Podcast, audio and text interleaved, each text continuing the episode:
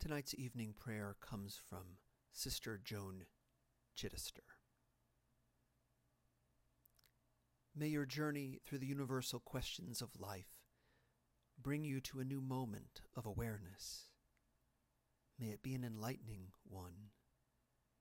May you find embedded in the past, like all the students of life before you, the answers you are seeking now.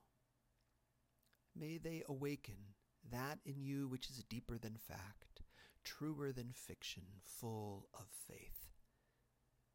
May you come to know that in every human event is a particle of the divine, to which we turn for meaning here, to which we tend for fullness of life hereafter. Rest well. God's peace. Good night.